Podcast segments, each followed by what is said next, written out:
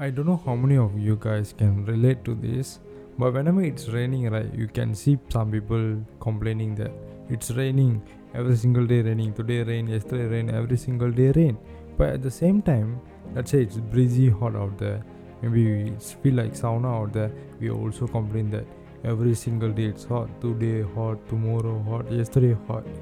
Yeah, guys, I'm trying to put this way just to explain the fact that whenever you do a good thing in your life, maybe you have a good value in your life. Maybe the way you carry yourself it's in a good way and better than others how they carry themselves.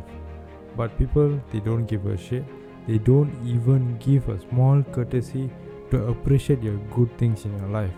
But whenever you do a one mistake a small mistake they will notice it and they will keep on remember and put it back in your head just to remind you that you did a mistake and it bothers you forever yeah guys i'm trying to do one minute podcast maybe every single week just to talk these small little things.